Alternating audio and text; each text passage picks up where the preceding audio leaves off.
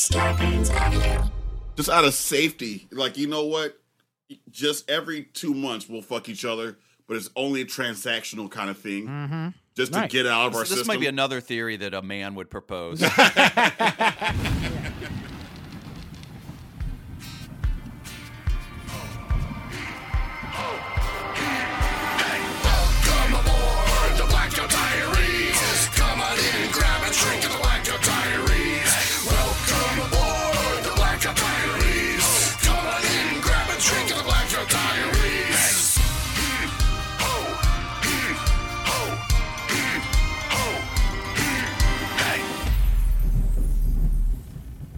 Welcome to the Blackout Diaries, a show where stand up comics plus everyday people tell true drinking stories. Each week here at the Blackout Diaries, we're going to have tales of nights that got away from somebody. And we're going to focus on a uh, theme this week is rock bottoms and more of like uh your interpretation of rock bottoms and how it can be different for other people. We're going to have uh, great comic Ed Towns in the studio with us. He's got hilarious stories from the show. You just heard a little clip from it. And then later on, we're going to tell you how the our country itself, Sean, kind of hit the rock bottom as we during the pandemic, kind of a collective. We lost our minds together Yeah, as a, you know, not too often a society gets to do that together. Exactly. And this story's going to focus. I like uh, more on a personal level, not not just like uh, what other people interpret as a rock bottom, but uh, when other people become other people's rock bottoms, and that's a lot of focus in the story. Like, oh, A man. service that a lot of our friends provide. Yes. It's like, do you feel you're spiraling out of control, but you need to hit actual rock bottom? Well, allow me to take you out and bring Yeah. you down to that nadir. And it's funny. You should say that. That is Sean Flannery here listening to the creator of Blackout Diaries, where your your township kind of threw you a sign during the pandemic when they they ordered you a second recycling bin for all the alcohol bottles you were throwing away on a weekly basis. I kind of I, I kind of like a town giving you an intervention with that. Like, listen, if you're not going to quit drinking, we're at least going to reduce your carbon footprint. All right, we are a liberal, progressive city. This is not going to go into the trash under my watch as village manager. And with me is CJ Sullivan, uh, who I would often, back when you were drinking, getting calls where everyone you were out with that night was calling me because they think they saw your rock bottom. and I I had a was constantly fielding those calls. Like you, you and I both believe we we have both said one man's rock bottom is another man's mountain. It's all in the eye of the beholder here, you know. Mm-hmm. Right.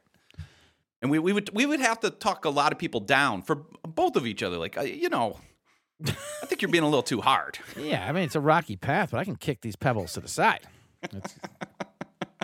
That's- With all that being said, we'll get more into that afterwards, but let's get right into the story of why uh, we're here and uh, open up another chapter of the Blackout Diaries. Here is the great Ed Towns. One more time for Sean Flannery, everybody. Give it up for him one time. Uh, am I only am I the only psycho that had like a good quarantine? Yeah. Yeah, I did. I'm sorry. I, I, I hate to be the, the guy that's like, oh, I love my quarantine while the rest of the guys suffered. But I did, man. I got married during the quarantine. Thank you. Thank you. I cannot tell you how that's the best decision I ever made in my life. You know, I just the joy I had picking who wasn't gonna come to my wedding was just fucking beautiful. It was great. I, I need I need to get married. I, I was a wreck, single. It's, it's okay. I just gotta throw this out there, and we'll roll with it. When I was single, I had sex with over seven lesbians in my lifetime. All right. all right. Yeah, seven. And this is not like a brag, man. You know, you, you, can brag about two. Two, you're crushing it. Once you get up to five, like, what the fuck is wrong with me? You know what I'm saying? Is it my B cup breast? We're like, oh, you know, that's a good transition, Dick. Go ahead and roll with that, you know?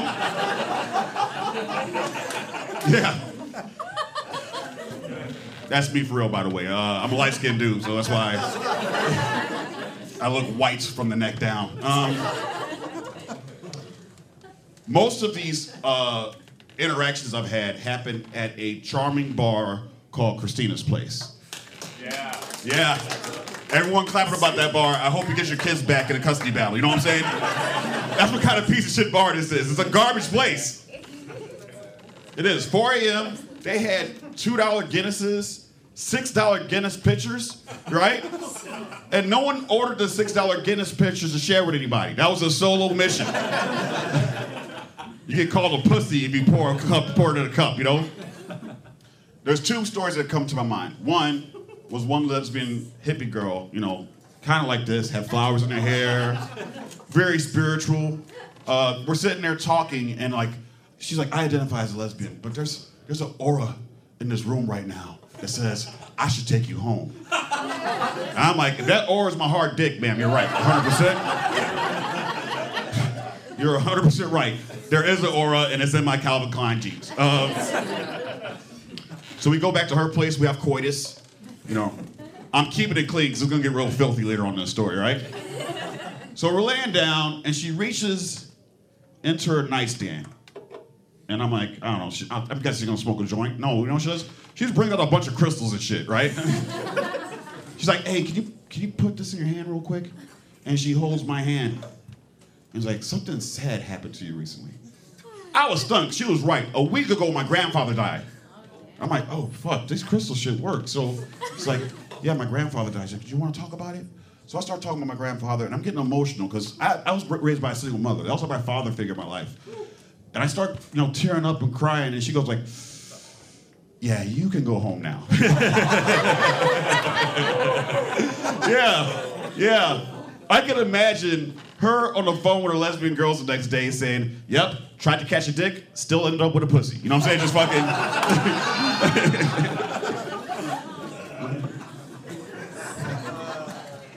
Strike out again. The uh, next lesbian story I have. Uh,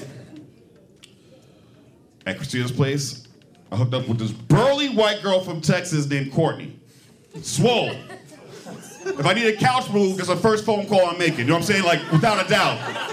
Fuck Sean. Let's go ahead and get this girl like a squat 360, you know?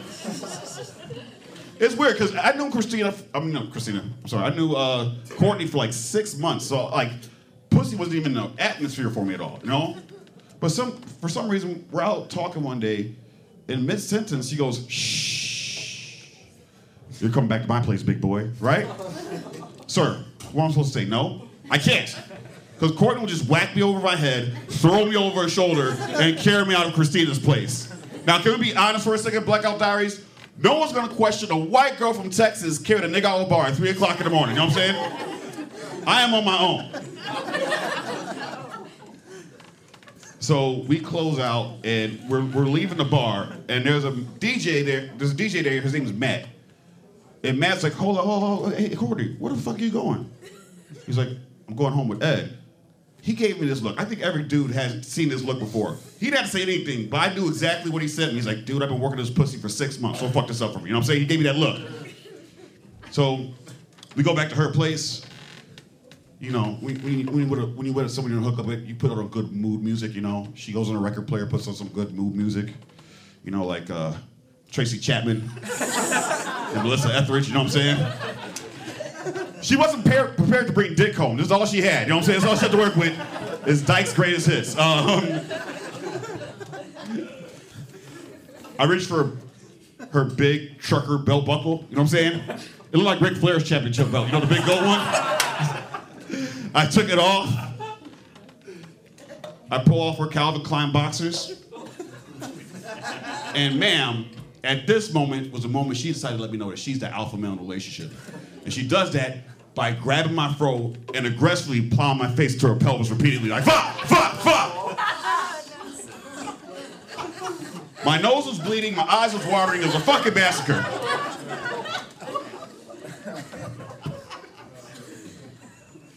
You know females can face fuck, dude? They can. And it hurts. At this point, I came up with a nickname for vagina. I called it Guantanamo Bay. Because it was the closest thing I ever experienced to being waterboarded in my life. I tell you that, right? And I gotta tell you, very effective method. Because every time she allowed me to come for air, allowed being a key word in this situation. Because I'm clearly the bitch, you know? I started confessing shit from my past I never thought I was gonna confess, you know? I was like, I'm the bitch double dipper. In second grade, I stole my best friend's bike. On Tuesdays, I jerk off transsexual porn, you know? Her phone rings. She answers it. Rude, right?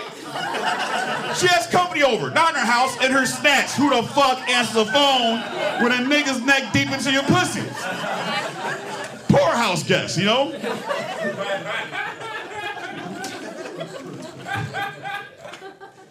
She's like, uh, she was on the phone, and she's like, it's Matt the DJ. I'm like, all right. He's on his way. I'm like, okay.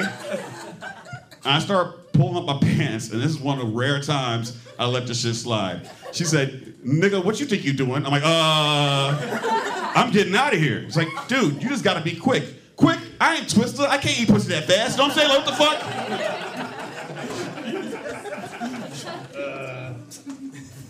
So Matt shows up, and Matt shows up with a bunch of fucking Led Zeppelin records.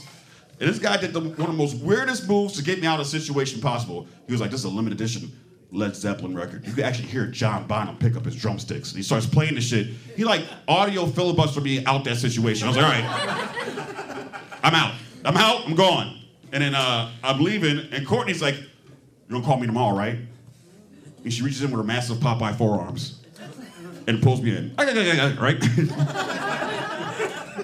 she said these words I'm never gonna forget the rest of my life. She's like, I might be a lesbian, but I still have woman needs. What the fuck is that, dog? You can't say shit like that and keep your local lesbian 134 card. You know what I'm saying? Y'all gay. So I did text Courtney the next day, and you're about to see that real life text message right now. So this is hers. Like I'm just trying to sleep off the hangover and trying to have a good night. Uh, I'll try. Ha ha. Did you still want to hang later tonight? She says I can't. I also can't drink anymore.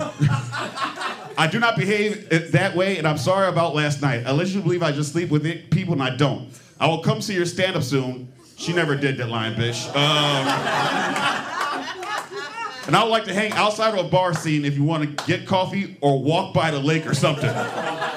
But I can't do the drinking or sex. Yeah, yeah. This whole time I thought I had game. I wooed my way to Courtney's bedroom. No, my dick was her rock bottom. You understand what I'm saying? Her life was spiraling out of control. It landed on my cock, and now she's dialing this number to go to Everest College and shit. All right, that's my time. Be Sean on stage. Good.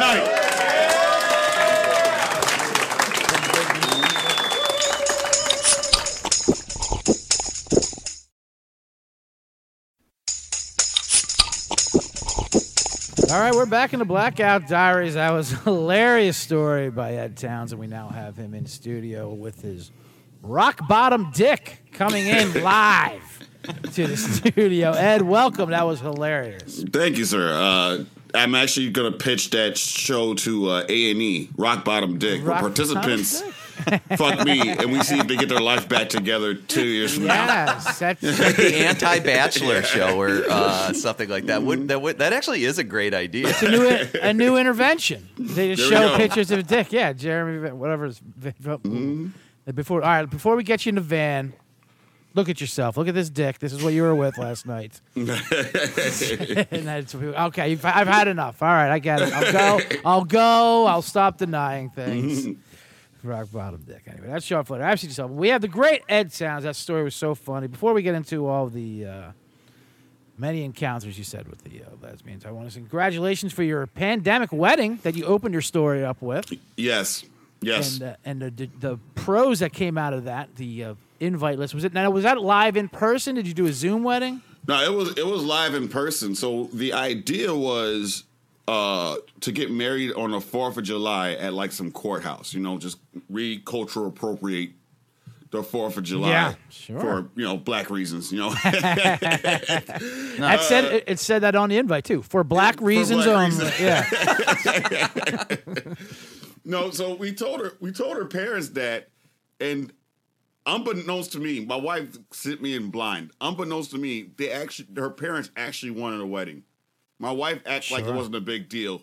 So we got blindsided by this whole. Well, I got blindsided by well, are we invited and all this other stuff? I'm like, all right, hold on. Let's end the Zoom call. We'll call you back. And one of the first things I told my wife was, why do you have to have loving and supporting parents? Yeah. You know, just The worst. the worst when it comes so to we that. had we had a fuck, we had a wedding that you know it's it was only like 50 60 people there but That's you know when your n- target number is zero that's still a lot so It's funny you said. I Actually, during the pandemic, I, I attended quote unquote a Zoom wedding of uh, one of Aaron's friends, and they didn't and they didn't uh, pay for the premium membership, so it kind of it ended after forty minutes.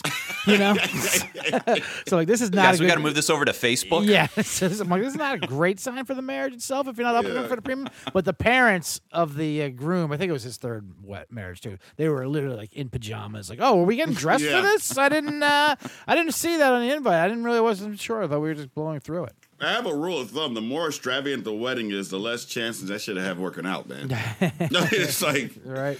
the most minimal thing you can do because it's not about them everyone That's- wants somebody about everyone else but what it's about no i want to spend the rest of my life with this person fuck off That's definitely a man's point of view, right yeah there. That's definitely a theory that men might be able to get behind. listen, honey, listen to this this data I have here. theory. Sometimes they don't back. Well, you up. timed it right though. I feel because it's interesting. Like all my friends that are in that like uh, mid to late twenties age range now, like have weddings almost every week. Because so many couples like we're like, I'm not doing a Zoom wedding. I'm not mm-hmm. doing a lockdown wedding. And mm-hmm. now like they're just all getting married in the next three months. You know, like three years of couples are Right. getting married Waiting to in the next three months. It's kind of crazy. Oh yeah, no, no, fuck that. You gonna have all that fun. yeah, Because people, Yeah, you had- either go, yeah, you can either go one way or the other. They were either you were either getting married or you were divorcing. You were getting the hell away from each other. There was no in between. Like there was a lot of lines were drawn during the pandemic. Oh no, yeah. It was it was the hurry up offense of relationships. It was no huddle. We gotta figure this shit out. right. Get out Minimum of bounds. 15 yard routes. Yeah. Yeah. There's a pick six going the other way, baby. Get That's out of 100% bounds. What the pandemic was. it was. It was yeah. It was wild. I was just like, yeah. After six months, I was like, I don't want to kill this person. And just six straight months, just nothing happening. Mm-hmm. Yeah, that that, that that accelerates a relationship very, very, very fast. Yeah, there's no time for dinking and dunking at that Mm-hmm. point. Dude, I had, I had, I had this one comic. Uh, I know what I can't say this because he might have got back with his girl. I'm not gonna say his name, but he's like, "Yeah, I broke up with my girl now, but we can't leave until everything's kind of situated." So they had to wait till every the st- world opened up. To oh, finally really? get their- yeah, Yeah, yeah, that's that's a terrible lame duck yeah. tenure there with that hanging overhead. That is not an ideal situation. and just sexual. You know, I think I think after a while, just out of safety, like you know what, just every two months we'll fuck each other, but it's only a transactional kind of thing, mm-hmm. just to get it out of our This, this system. might be another theory that a man would propose. Yeah. you know, just to save the dangers of society. Just we make sure everything's working. Right. You know, use it. You, you know, don't use it, you lose it. You know. Speaking of that, no, go ahead. It's funny because like I'm such a dirtbag, and I gotta get around someone like Sean, you know, who's a good drinker, to be like, hey, you know, you mm. think like a piece of shit right now. I'm like, oh, thank you, Sean Flames, my voice of reason. I'm not life saying so- you think like a piece of shit. I'm just saying Yeah, no. a lot of women I would meet, I'd get a little bit of. You're proposing what now? we're just yeah, we're just conscious of our. We're just we're just trying to be conscious that our show right now is three men throwing out ideas like they're facts, theories like but they're but you are uh, you're a deeply you're a deeply conscious person, Ed, because you said one of the most uh, conscious things I've ever heard, where you you had the uh, the self reflection to say in their, your story that everyone just heard. I was that woman's rock bottom. Yeah, Yeah. yeah, Yeah. You know what did it for? It- you know what did it for me What? was uh when she texts we can go to a walk by the lake. Yes. When she put that in there, I was like, oh my god, her life is done. Like That was the most gut. That was the most gut gut wrenching part of the story. I thought her text messages back to you, just the so the sober activities like the, uh, we could do paddle boats if you want. Uh, you know, coffee, of course. Maybe take. It was like that was straight out of an AA class. brochure. Right, Yeah, straight- exactly. Here's the activities you can do if you're trying to stop drinking: right. fresh air, walk by a lake, paddle boat, ice cream. All, Mm-hmm. All those just like of- Jesus. Yeah, we don't have to do anything. I, like I would like to think that she was already thinking of attending, and I just pushed her over the top where she Yeah, didn't. Well, and I don't think it was exclusively you. I think it was also uh, like we, we have to talk a little bit about the bar you guys met. at. Like, like I feel I like, also like beg to differ. I think it has a lot Yeah. to do with that as well. I mean, because I mean, he starts off the story seven lesbians. That's quite the big stat line. Uh, you I know, definitely, yeah, I definitely have a role. I think it's a service you're providing almost, kind of like the you want to make sure, make sure Yeah, everything sure. is, Yeah. uh, you know, everything's in the right, right for what your th- your actual feelings are, who you are, and who how you were born.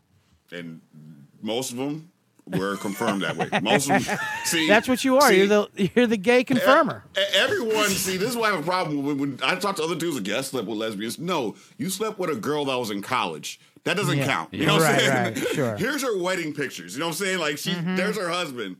The like, I would The- say four of them were four was for sure Yep, playing for the other team. No- legit lesbian club, LLC, the original from LLC. across the street. Like you can like from a distance. They're a lesbian from a distance, if you know Right. what I mean. yeah, absolutely. The haircut. So that's so. I think Mm-hmm. you do have some. Is there some?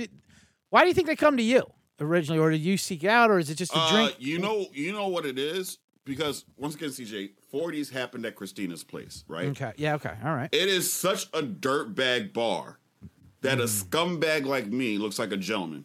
Okay. And I don't lead with my dick out. You know, Right. I actually want to sit there and talk sports and do some other Yeah. shit. And it just slowly, easily puts their guard down. It's like, you know what?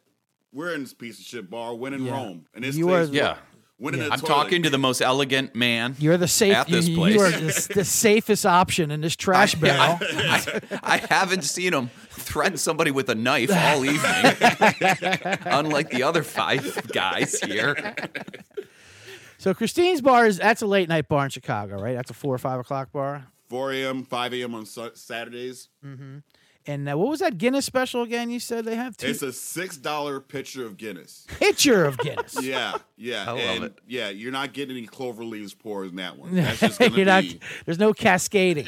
I no. see. I see. I love that though. Like, especially like as an Irish person, like sometimes you order Guinness and it's like, all right, do we really need the whole Yeah, rigmarole? And like everyone's so pretentious about it. Like bartenders will even correct you, like, hey, you don't pour a Guinness, you build a Guinness. Like that's a quote you'll hear at a lot of bars. And I love nightmare. Christine's is just Yeah. chugging that thing down. Because who's cleaning those pipes in this fucking bar to begin Yeah. with? You know what I mean? Yeah. Like they're acting like it's coming right from the barrel trucks of Dublin and St. Cathedral. Yeah. You know what I mean? Like, yeah, that might be true. It might be traveling, but uh, I don't think anyone's been in the basement here cleaning Yeah. up these pipes at Christine's for the last uh, I don't know. And what what are the. So I know a lot of comics would go there because it's pretty cheap bar and Mm-hmm. it's open late. We would. I've been there after shows. Like what? But you you would just go there and drink like early evening. You know, like what's it like during the off peak hours? Uh, it's Because it's that's when the real scumbags Yeah, come. that's Dude, right. yeah. I, I like that. yeah. So I've been going to this bar well before comedy, during and after. Well, I stopped going now because it's just like, when, dude, when you when you start getting good at comedy, the first thing they start giving you is free drinks. So in order Yeah. to not be a dirtbag, my rule is no more 4 a.m. bars. I'm still drinking, but after two, I'm calling it. You know. That's, that's quite Uh, the but- di- that's quite the discipline. Yeah. So no, during the day. Okay, here's the story. I'm there dur- during the day, and there's only like five people there. Right. Very light. I'm not expecting anything. I see this guy and this girl chatting e- each other up, and then there's this uh, army guy uh, playing pool. So I'm not thinking nothing of it. And then you start feeling tension. You know, if you've been to a bar where people fight at, you feel Right. something building up without yelling. So I'm like, what's going on? The army guy's getting the other dude's face, and then just it's building up, building up. And I finally hear the other guy finally say, dude, I didn't she didn't tell me she was with anybody. She came and started talking to me. I put the pieces together like, oh, that girl's with the army dude and is trying to get side dick while this guy's playing pool. Hmm. So then the army guy had this look in his eye. I was like, oh, you can tell this is not the first time she tried to catch dick in this guy's presence. Because he was like, he was like, not again. Their thing. So he goes to her and he's like, I'm done with you. Fuck it. And she's all in his face, like, no, stop it, you know, in his face. And the guy does like moves his arm motion like this, like to give him space, and she does shield himself. Yeah, she does a LeBron James flop. Fucking throws her drink, throws her drink halfway towards the bar, and then looks at the bartender like Yeah. he missed a foul call. Looks Like, at the what? ref. Right. You didn't see this shit? like, Check under the hood. Replay this. See if this is a technical one or two, Fla- flagrant one or two. That is a. Po- Go ahead. This is at like 5 p.m. Right, right. Like, it is kind of a great power move is to try and get your your sibling thrown out of the bar so you can like do whatever you want. Draw the foul. it Try to get, try to draw that red card. Yeah. Reggie Miller would have been proud to put it that way. He'd be like, "Yeah, I would have did that to John Starks back in '94." Hilarious. Speaking of trying to get you out, during the uh, rock bottom dick uh, end of the story there, the uh, you, you talked about the DJ that wanted to uh, that was working her for six weeks. That came o- that came over and then she made you uh, force it. What was his name? Or it doesn't matter. Mac the DJ. Matt. Matt, Ma- Matt, the DJ. Yep. And then he, he was playing Led Zeppelin to get you out. Is that what it was? Is that how I got that story? He had a bunch. He had a bunch. I've never seen this strategy since or or ever. It's hilarious. He had a bunch of records that he apparently were like limited edition. And Right. you could hear like small details. Mm-hmm. I was so hammered, but I just remember like, is this really gonna work? And by like Yeah. three songs in, I'm like, this motherfucker did it because I'm getting out of here. He kept like rewinding, like you hear that, you can hear him breathe in. Like you, this wouldn't be. This is not an original. It's only on the master remastered. I'm Right. like, all right, dude, I get the fuck out of here, man. I was like, I was like, I gotta That's a great shot. I, that would work again on me. Yeah, yeah. I mean, that, that's a, it's a great. I don't. I mean, I feel like that would break down anyone who isn't like like just a diehard fan. You know, so he probably also- sized you up. Also, not die hard, fucking hammered. And it's like 4:30 in the morning. It didn't really take like Mm, right. he could have came in with anything, but it was just so bizarre that he came with Yeah. this weird left hook. I was like, okay, this worked for sure. Yeah. There's stories like in New Zealand or whatever, or not even Ukraine, where they're trying to get troops out or playing like bad songs intentionally, just Oh, to they did that. That's a that's an old, they did that in um in the Panama War. They did that. Uh, Manuel Noriega Right. went inside the Vatican. Um, like offices there, like they have like um, a delegation there, and the U.S. Army just played. Uh, they only played Van Halen's Panama, twenty four hours a day. just like until he like left. Yeah. like it broke him down. Like imagine that. Like going out to the us military i know you're gonna put me like you're gonna like put me on a cia black site and i no one will ever see me again but i cannot hear this song again you know? the stages of Van Halen. Because at first, like, yeah, this song, this song rocks, and then after a while, like, okay, this is kind of getting old a little bit. Then it just drives you absolutely fucking crazy. All right, God damn, I'd rather rather hear Sammy Hagar than this bullshit. the fun, that the acceptance. Oh man, well that's so you said in the uh, she she sent you that text that's the last you ever heard from her right uh, No. we can go walk on the lake or N- you no. know yeah. Let's go ain't. follow up on that. What no, happened? it ain't. Uh, l- a little repeat of the same thing happened like two weeks later. at the same Beat, bar beat for beat without Matt showing up. That's the only Oh difference. Oh my god! And then did she copy and paste about the walk by the lake the next morning? and then she like like same kind of text. I fucked up again, and then a week later she moved to Texas. Oh man, Well, moved back to Texas. Yeah. the, the city ate her up. She's great. We're gonna have to have her in the Blackout Diaries next weekend to follow up. Maybe got. I love somebody of who has multiple word templates for why she can never see you again.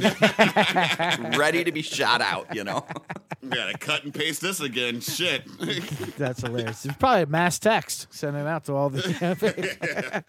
Sorry, I could. Uh, last night was great. I could never see you again. For, forward, forward, forward, forward, forward.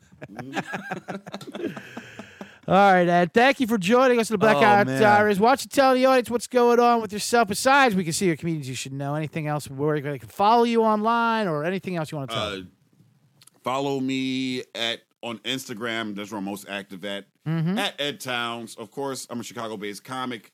Uh, every Wednesday, comedians you should know. Every Friday, Blackout Diaries. And then, um, yeah, I'll be out and about in the Midwest hopefully this summer, getting my road legs back together. So Nice. check me out then. Nice. Mm. Well, thank you, Ed. That was hilarious. Thank you, sir. We'll be right back at the Blackout Diaries with Sean Flannery and CJ Sullivan. All right.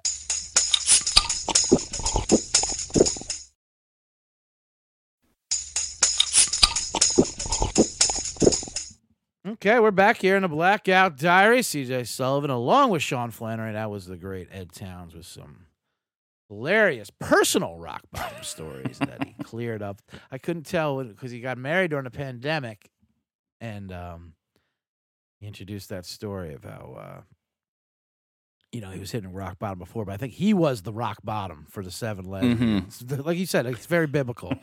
so then he had to get pandemic married. Well, to- yeah, you- rescue him. A good way to uh, sort of deduce if you were somebody else's rock bottom is not only do they immediately break all contact with you, but that could just be any bad experience, but they make fundamental life changes. like within 48 hours. right. like leaving town, quit drinking, you know, uh, Oh. You- they- they've go- you know, they now are like active in their church, you know, like all these kind of like huge changes. I want to thank you. You were the motivation I needed. Like when I come back to you later. I never would have got out of this rut. I mean, I just would have been kept continuing, continuing to see you and let you be in my life. And, I uh, needed something you know. that was appreciably worse than the chaos I was in. and it's hard to run into that because but you you provided it. Well, yeah, I mean life was uh, crazy during the pandemic and uh, a lot of us did hit rock bottom as a society. Yep. In the pandemic, it it very much changed drinking habits. CJ, I have some uh, stats here. Uh, drinking increased 14% in the US, but this is the the area where it absolutely skyrocketed. Women binge drinking increased 41%. So like women kind of lost their mind drinking wise during yeah. the pandemic. Well, yeah, a lot of things got magnified. You know, being uh, being a you were because you were either alone or you were with someone all the time. There was no in there was no in between. So, in both of those will make you drink hard. You know, I'm either going to drink because I'm alone or drink because I'm with this fucking guy. well, oh, you're you're with your your, your you know your wife in, a, in like a one bedroom apartment, or or worse, your three kids and your wife. You know, and, and I know, right? Fam- There's nothing worse than families or alone. Or it's just not being able to escape it. Well, there was another study uh, that I want to uh, go through real quick here, where it said the biggest predictor in whether uh, lockdown changed your drinking habit or not was your age. And surprising Yeah. to a lot of people, it wasn't young people that drank more. In fact, 42% of young people, average age 23, said they drink less. but 93% of old people said they drink more. That's hilarious. And that's because we're stuck with the family. I believe all that. Yeah. Social drinkers were probably like, you know, I, I I usually only had a beer when I went out with friends at the bar, and that's gone. so I, you know, I, I just walked away from the stuff. Right. They don't see the point of drinking if there's no fun involved in being out with people and socializing. Where we're like, thank God we got rid of the terribleness of the drinking part of socializing, and I can get down to business. I can get the real drinking done. And um, and I also believe I, I believe there's polls too because I believe the the young people because a lot of young people I think just went out. Yeah. Anyway, too those, Yeah. those drinkers, you know, just going out. So the people that obeyed the rules and stayed in, they're not going to be, you know, Totally. back. They're setting up the uh, Pictionary on on Zoom or whatever the hell they were doing. It, it changed my drinking habits in a lot of ways. First of all, Yeah, the, I, I talked to so many people at the beginning of the pandemic that they're like, "Man, I'm saving so much money on booze. You know, I'm not going to bars, so I'm just buying all this." And I'm like, it's the total opposite for me. I don't have stand like I did all my drinking at stand up comedy shows where I'm comped, where I drink for free, and now I'm paying Right. retail. And like I'm taking a bath here, and I'm not making money because I'm Yeah. not performing. You know, it's it's amazing. They're when you when you uh, when you cook your your books that show your records of the year, like your taxes. When you go through all, your, it, all it is is plus minus for drinking and tickets, and like and how you got to make things. How can I, how can I make this work? You make a fourteen dollar weekly budget somehow that that you're allowed for alcohol. Provide that's why I have to perform. five incredible nights. No, no, I absolutely. You are- despise you- stand up your- comedy. It's the only way I can drink for free. But you're a shark. You need to keep moving in order to get these drink tickets, or you will die. But yeah, so I was you know, I, I was drinking a lot under lockdown. I mean, I, I had to I mean, just having three kids, and my wife was an essential worker. My my wife owns a daycare, so she actually got to go to work, mm-hmm. you know, and interact with other humans. But I, my day job is is software. So I'm staying home while I have three kids doing remote learning, Right. and it's just like there's no way to stay sober for that. Like, like, like to actually try to do your job Yeah. while like you're surrounded by like you'll just be working and they're like dad dad dad. I'm like I'm, yeah, I'm trying to work you know I'm, like eh, listen this is important. You'll be like what? How old is the moon? You know like can I marry the dog? You know like they just like keep interrupting you. And then when you answer one of those when you answer one of those fucking questions Yeah. they're like they they they say like they absorb it, they nod their hand, and then they just run upstairs. I told you you can't marry the dog. It's against the rules. and then, the other one comes running down, and they're like crying. That's you know, hilarious. I guess that's why you're saying like in England they made liquor stores and all that essential Yes. businesses because like all right listen if we're gonna sit through this first things first alcohol is essential to, and yeah.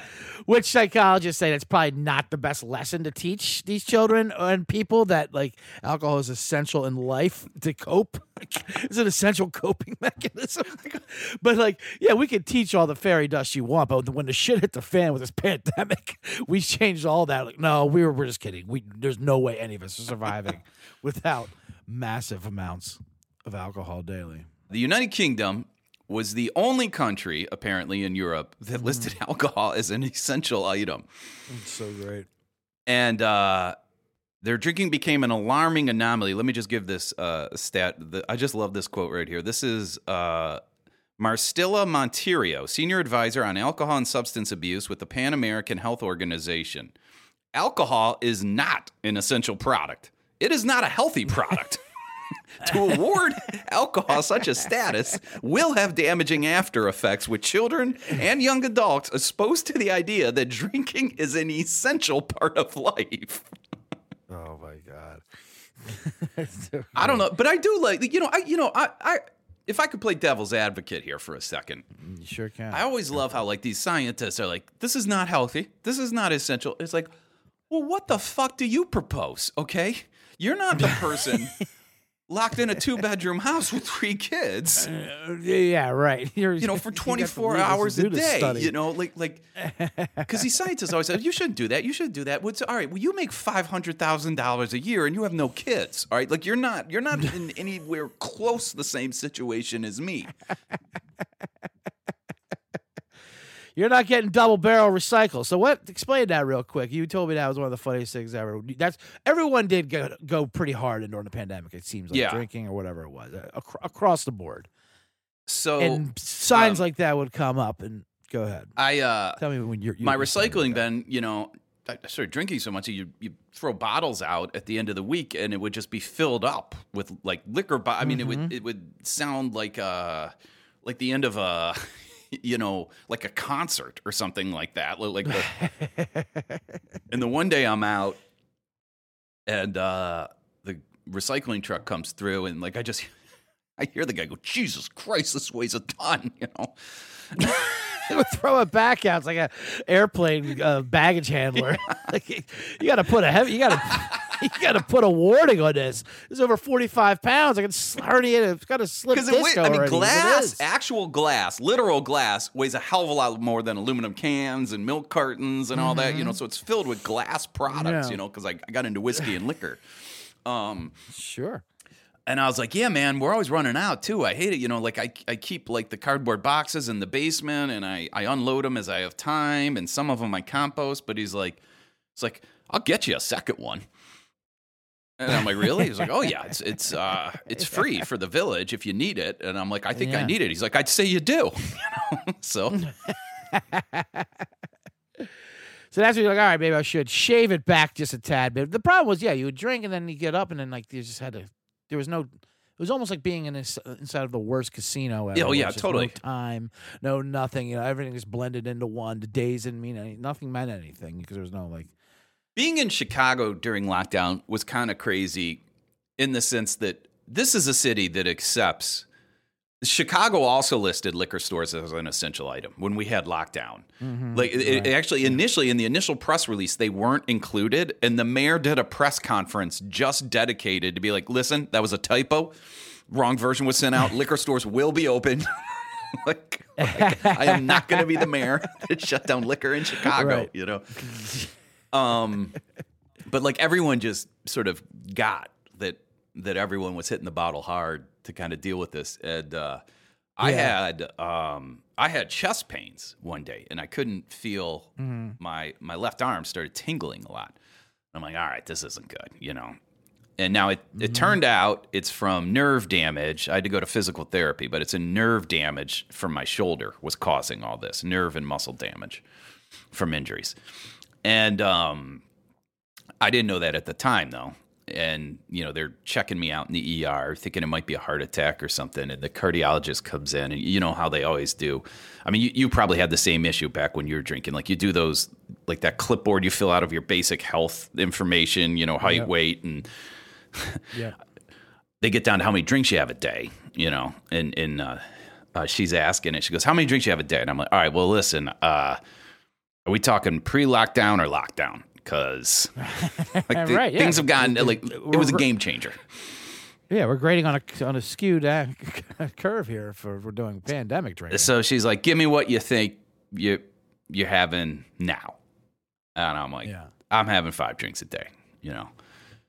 And uh, she kind of mulls it over. She goes, "Your kids at home?" I think she may have even used the phrase "you stuck with your kids at home." She may have even said the phrase "stuck with your kids at home." Oh, And I was like, "Yeah, I, you know, I mean, it's kind of rough. I got to level with you, doc, you know." And uh, she goes, I, "I think her exact phrase was, I'm going to write it down as not a problem. You do what you got to do."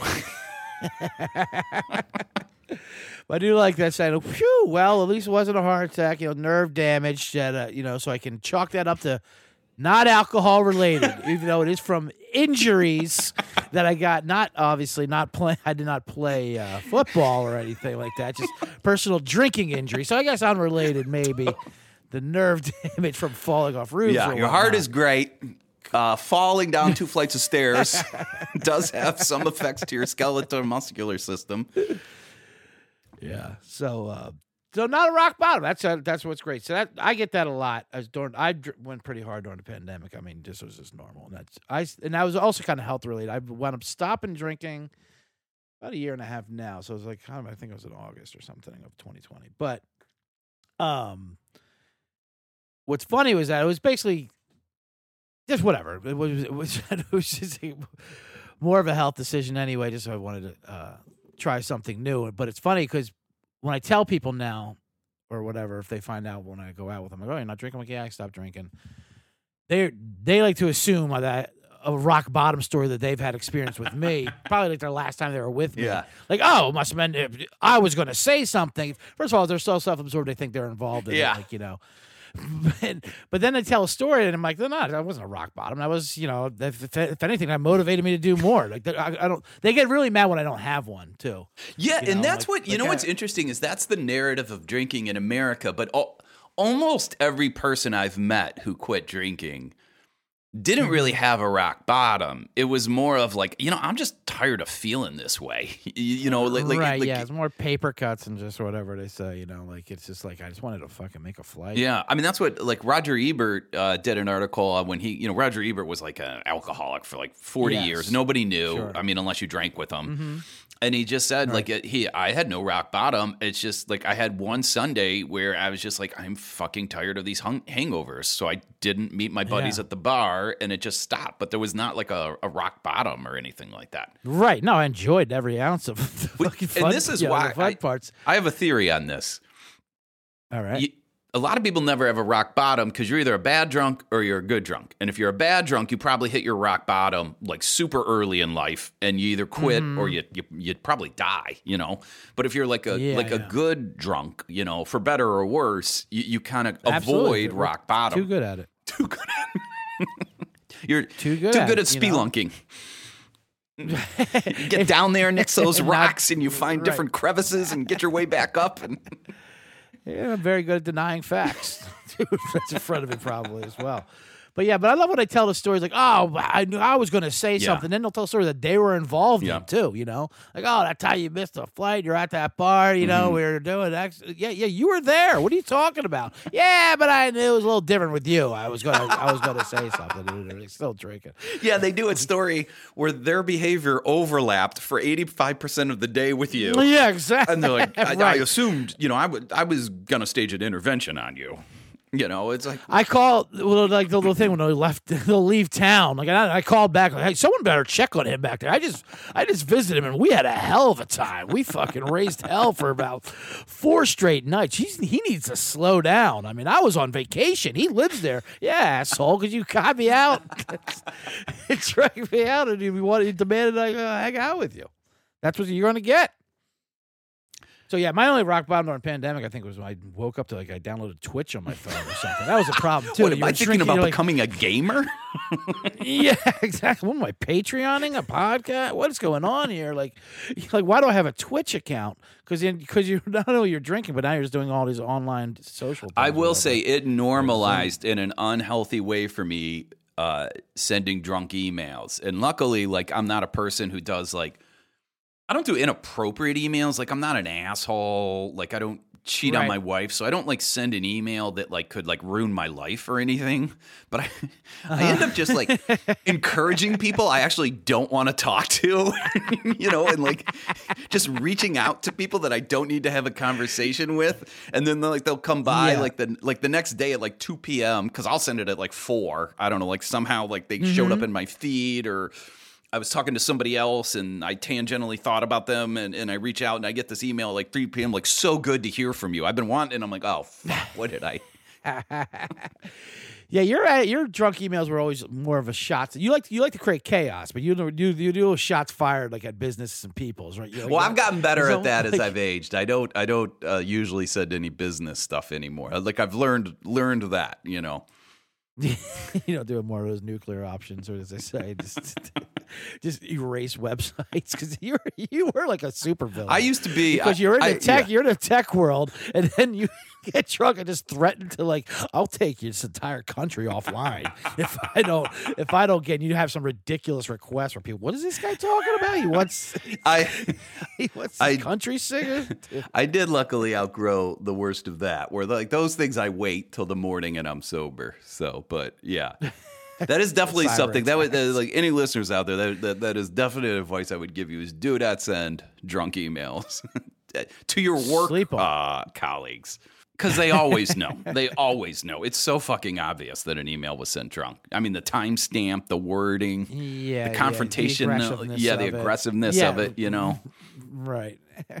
It's always like leads with some, well, how's this sound? And then it's like a ridiculous proposal. And um, but now some people, CJ, get drunk and uh, yeah.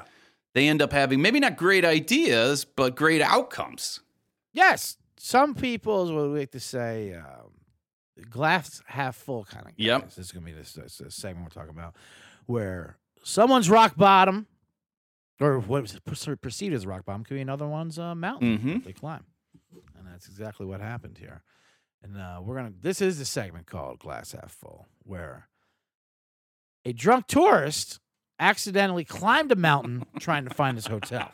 It's a fun story we uh, pulled out. Yeah, this is from the New York Post in uh, April of Yeah, so it's A couple 2018. years ago. Yeah. All right. That's It says a drunk tourist had a very rough night after he got lost on his way back to his hotel and find himself climbing the Italian Alps. This is hilarious. This is what Hannibal had to cross and lost half his army with.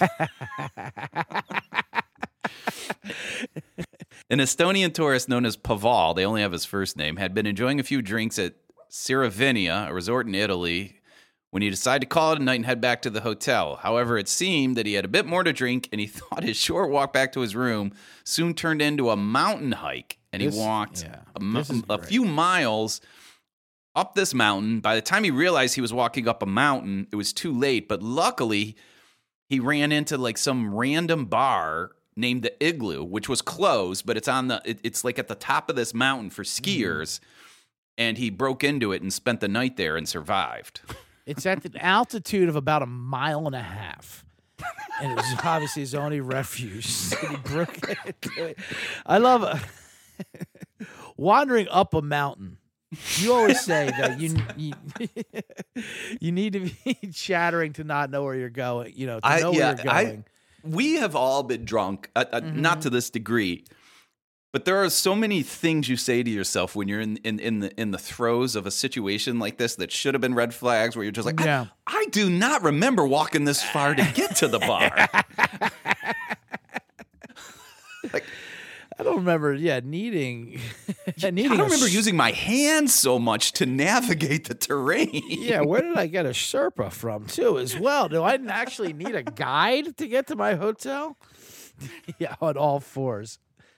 But that this is is one of those it's one of those things you you you if you weren't drunk now you this would not happen to you if Right. you were not drunk so you would have gotten back safely but also i think this could only be survivable in the clothing he was wearing if you are drunk yeah, and and um, you need water. I think he said he, he drank two bottles. Like that was his only thing. Like having that thing. Need two waters. You know, just for the altitude alone, let alone fucking like Mm-hmm. it's arid being- up there Right, being dehydrated from the alcohol. But um, but you're right. You have to be drunk to survive those uh, those conditions. yeah it's just i love like how you have these little thoughts that like this doesn't look right but you just you just keep going and i just wish he could be so apparently they send drones out they send helicopters out but that's the other thing that's hilarious Another is like party.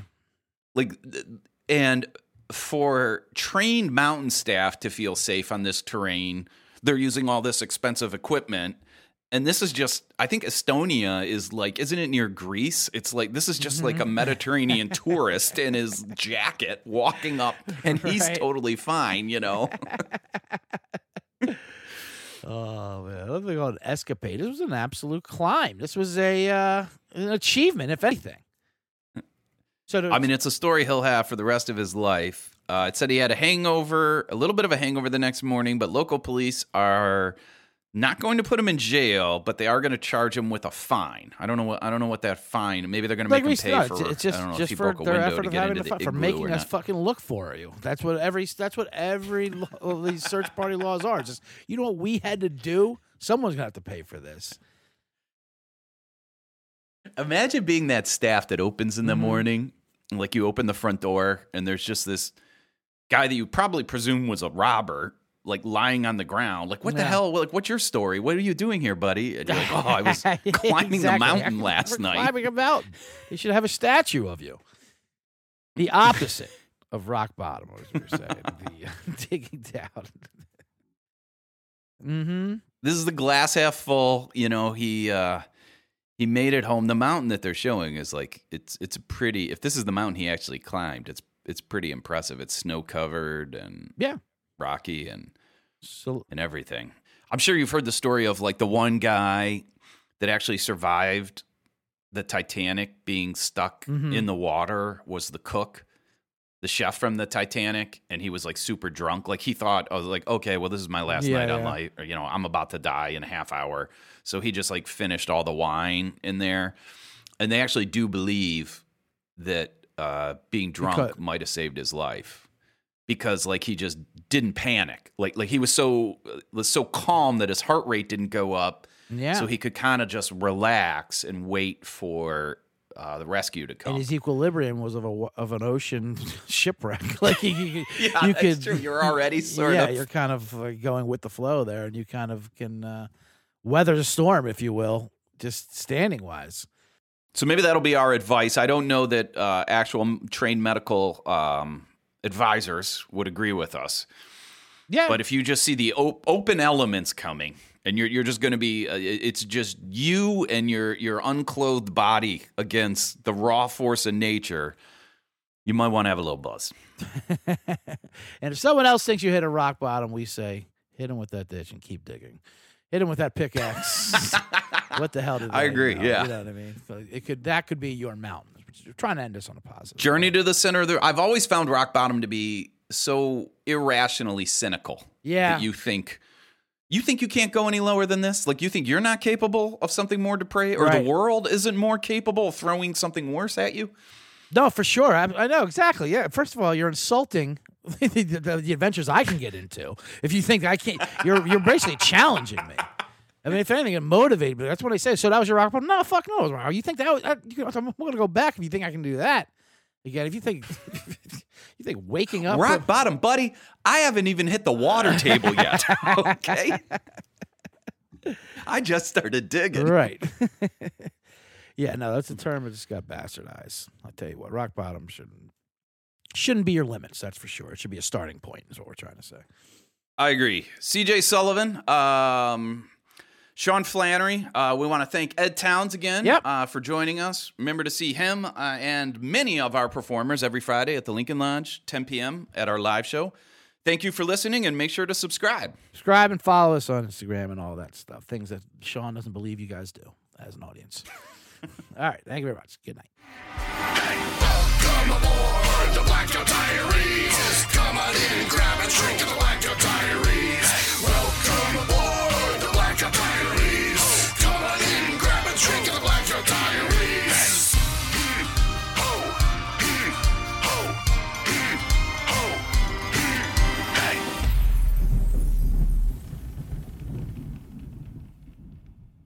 Avenue, a podcast, a podcast network.